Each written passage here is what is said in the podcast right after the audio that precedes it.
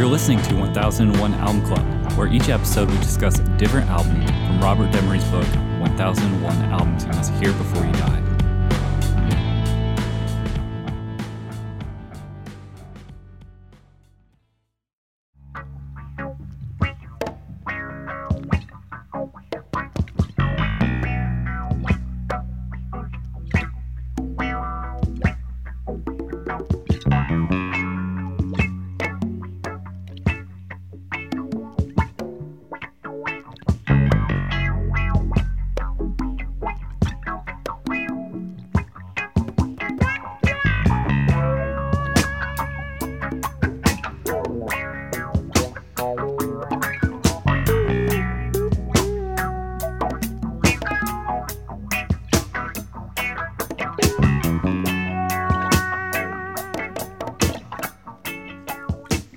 For this episode, we'll be talking about Curtis Mayfield. There's no place like America today.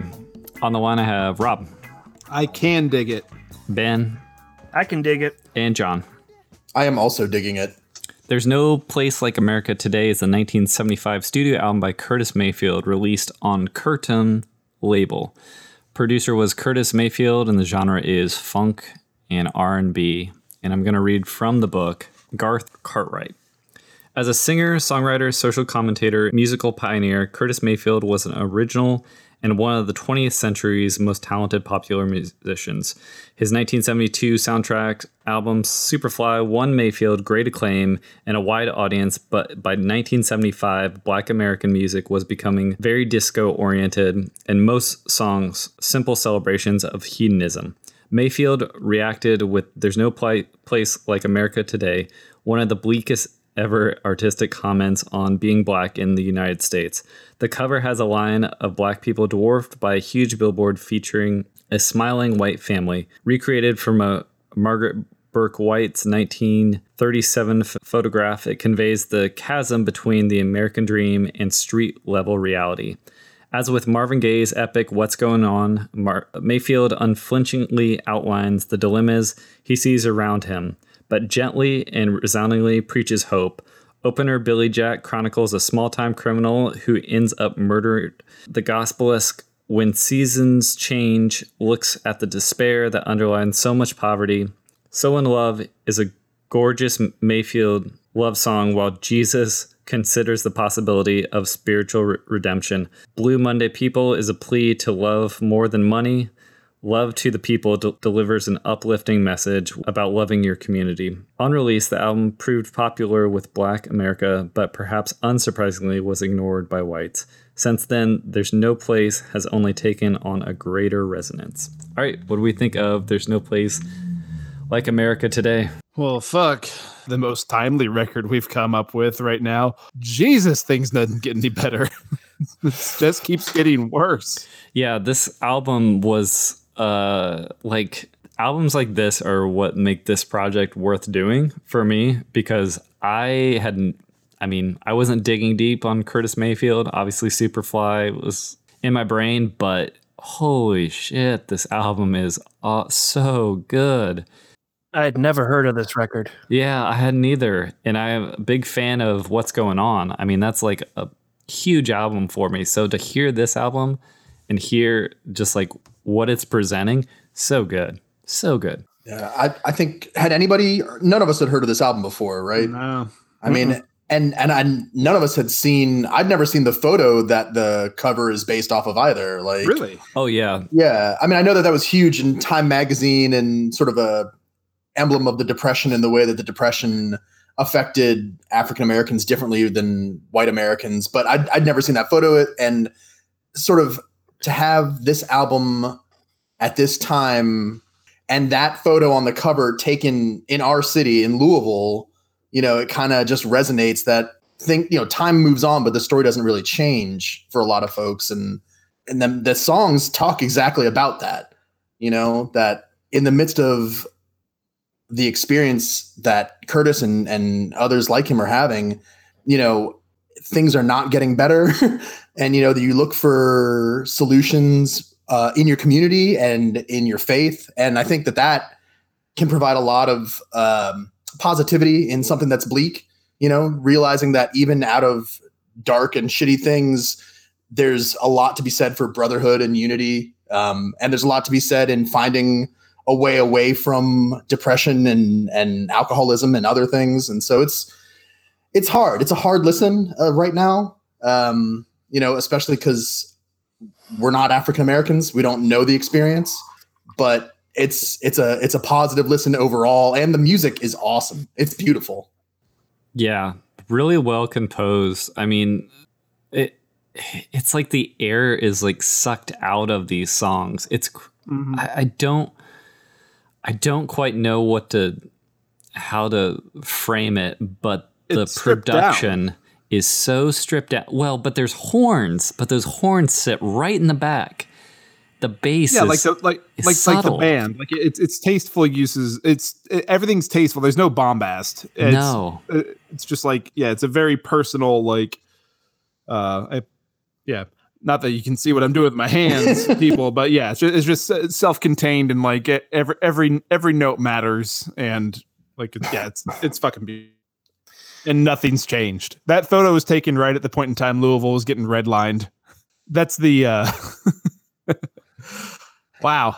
I've been reading a lot of books recently that have been putting me in a mood. Uh, but yeah, this is uh this is uh this this this album is very good. I don't want to uh undersell that. Um but yeah, opening track Billy Jack, that's just like a really uh really timely listen at this uh at this particular juncture. Um What's your favorite song on this Birch?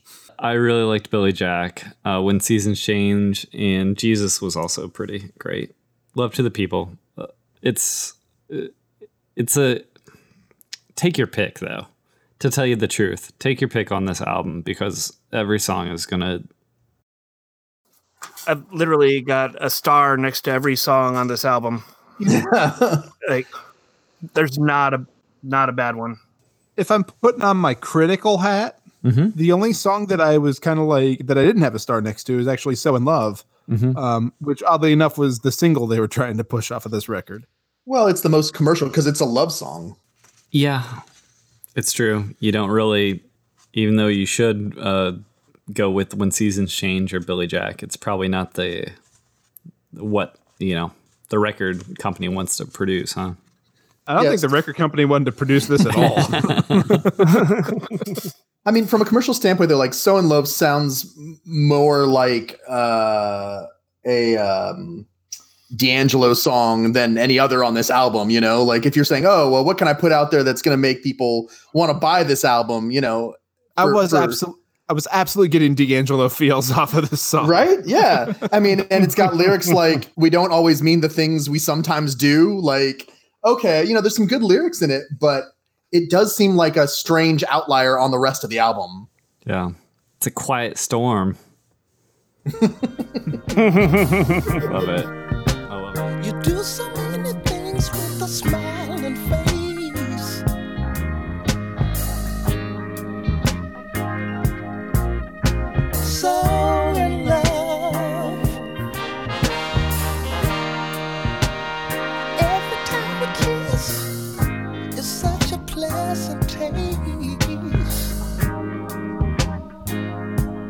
That's why I know this feeling good and strong. Trying hours, we seem to get along.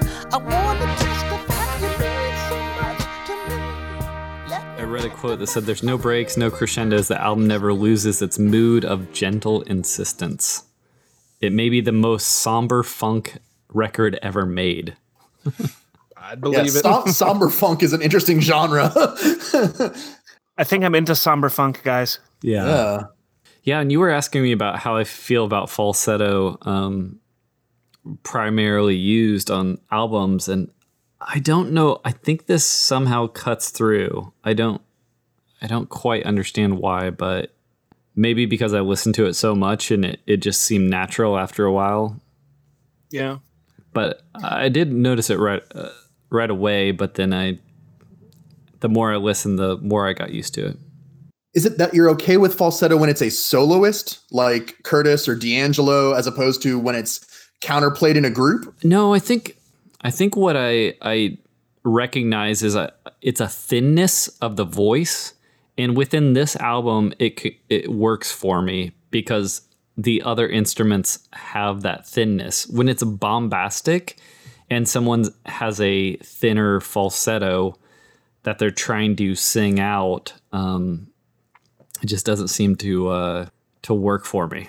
So uh, some of those, you know, obviously like Queen and and some of those bombast, they have very strong falsettos. So I can kind of uh, uh, identify with that because it's it's matching the music, and maybe it's just that maybe that's it.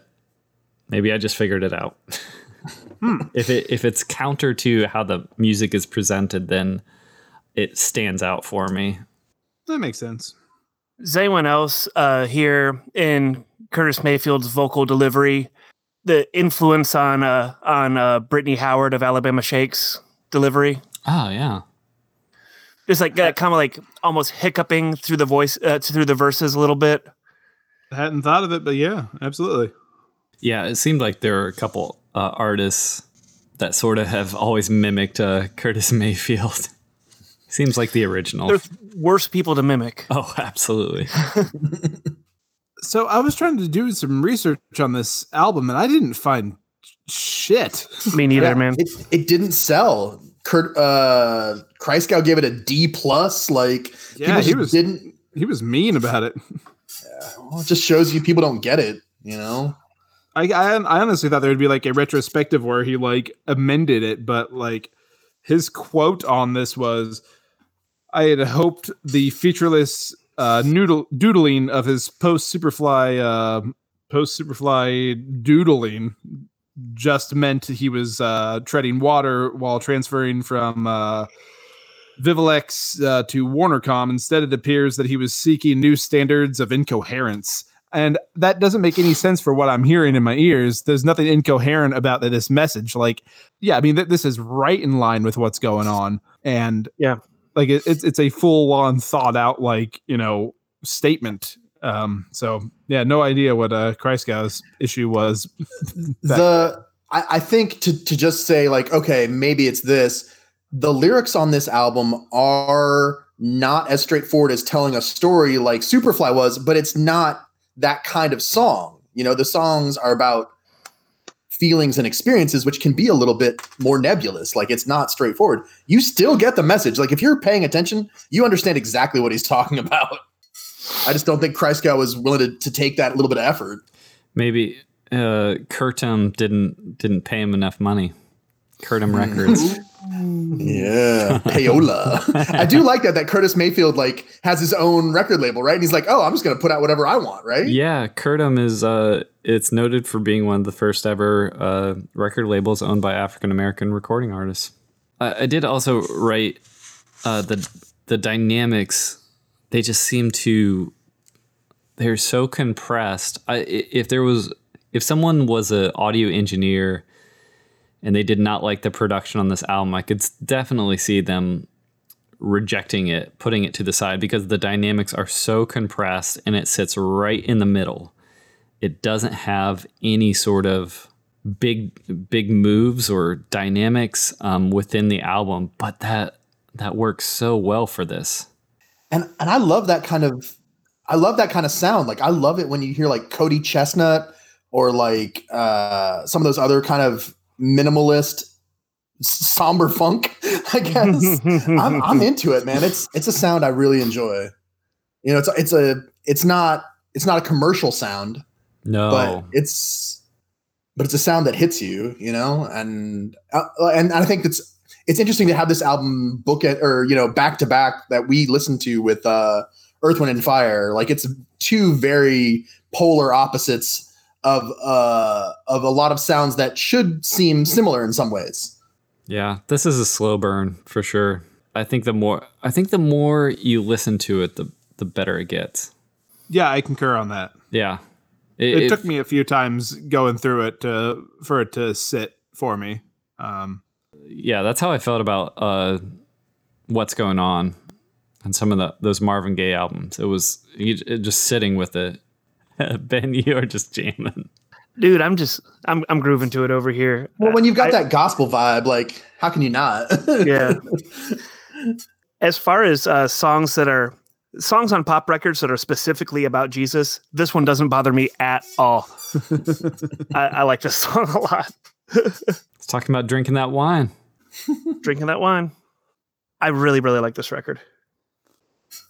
Yeah, I just can't. I mean, I, I understand why it didn't sell well. I just kind of figured that it'd be on some critics list at least for what it was doing, but it just more or less got panned. Which, So strange. yeah, it can't all be Superfly. They can't all be the soundtrack to an exploitation movie. They really can't. well, like even we, we reviewed Superfly. Even Superfly, Yeah. Curtis is making a comment about you know drugs destroying his community in in Chicago and Cabrini Green and things. which is what So- elevates it. Right, exactly. Like, but on the t- on the on the front end, you're like, oh, this is a funky song. It's playing with all these like drug dealers fighting the cops, you know, and and the cops being behind the drugs. You know, the story of Superfly. But when you listen to it more, you get you get a bit more of the message, and that message is still here in this, but in a in a different angle. I mean, because Jesus, that song is kind of about like, you know, trying to find a way out of alcoholism and other problems, right? I mean, he's talking about things that are affecting his community and people in general, and you know, trying to find a way to make something positive out of a negative. Yeah, it is. It's not just depression. I mean, it's not just. It's a bit of a downer record, but I think it has a lot of redemption, has a lot of hope. He I talks about it in a real way too. Yeah. Like on Blue Monday People, he's like, "Oh, this depression isn't what I what you said it was going to be." You know, like he's he doesn't sugarcoat it. No. And maybe that's why it's it's not commercially viable. I'm sure record execs don't want a song called Jesus that has uh, the repeated phrase drinking and drinking and drinking. right. I would buy it.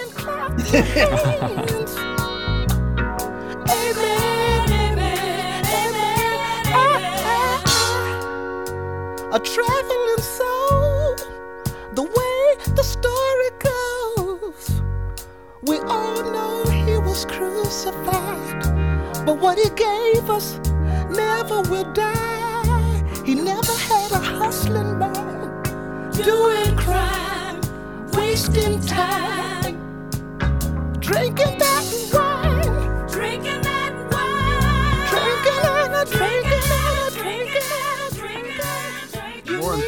than it was back then, or equally as important, I should say.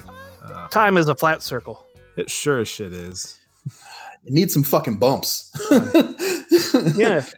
Well, Let's bump it. bumpy, let's bumpy circle. yeah, let's let's let's bumpy that circle. Everything's awful, but in this timeline, we got Curtis Mayfield, so Yeah, right. Well, got that going for us. yeah, good, good. Yeah. Jeez.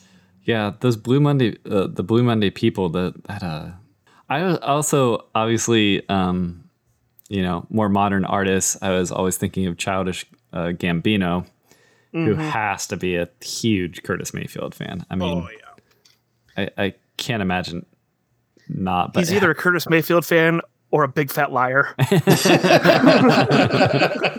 one of the two. That's right. I get those vibes from. Um, uh, what do you think, Rob? Would you recommend this? Would you listen again? Would you buy? Yeah, uh, I would absolutely buy this, and I will listen to it again. And I would have to give it a positive because, ta taking aside the timely nature of this coming into our ears uh, this week, I don't know. Uh, it, it just goes to show that uh, Curtis Mayfield was the real thing, and like you know, this this is as funky as it is somber, and yeah, abs- absolutely would recommend this to anybody. Total positive on my end. Same. Uh, will listen to again. Would buy. Would absolutely recommend. Uh, very poignant and topical right now, but I'm sure it would be good in any day and age. Uh, this is this is a great record. I'm sorry that that it seems to have been passed over by history. I'm glad it was included in this book at the very least. 100% positive. Um, as everyone said, you know, good at any time that you yeah you have the chance to listen to it. And it's not just listening to it for the messages of the songs. It's also beautiful musically and sonically. You know, the sounds that he's choosing to produce, the way he's singing. It's don't sleep on Curtis as just being Superfly. Like there's so much more to Curtis. and this album is a really good way to show that. Yeah, absolutely. I think it. I'm so happy. Uh, this project sort of led led this album to me, um, so I can listen to it now, I over and over. It's it's gonna be great. I total positive on this one. This is this is great. Buy this fucking record. Yeah, You absolutely. think there's many copies of this still out in the wild? Well, not. Uh, I will no, say not many. it did. I haven't seen one. It peaked at number what 120 on the Billboard 200, as well as 13 on the top R&B slash hip hop uh, album charts. So it wasn't didn't doesn't seem like it was completely panned. Um, like the reviewer said, it did well with uh, black audiences, but I guess it just kind of fell by the wayside. Didn't get sampled much, probably because of that low production. I could see that. Um, and it doesn't. it- It's true. It doesn't have like that. That just like single that just like gr- grabs you. You know that just jumps out and is going to be played in a movie or uh, in another instant at a party or something like that. It's a very introspective album. So Yeah. I could I could see why it, it doesn't quite resonate. Um, but I think if it, yeah, I think if people started to pay attention, started to, if it got a reissue on like Record Store Day, I think a lot more people would, uh, you know, recognize. Into it. All right. Next time we'll be talking about Tom Petty and the Heartbreakers self-titled album. All right. Thanks, y'all.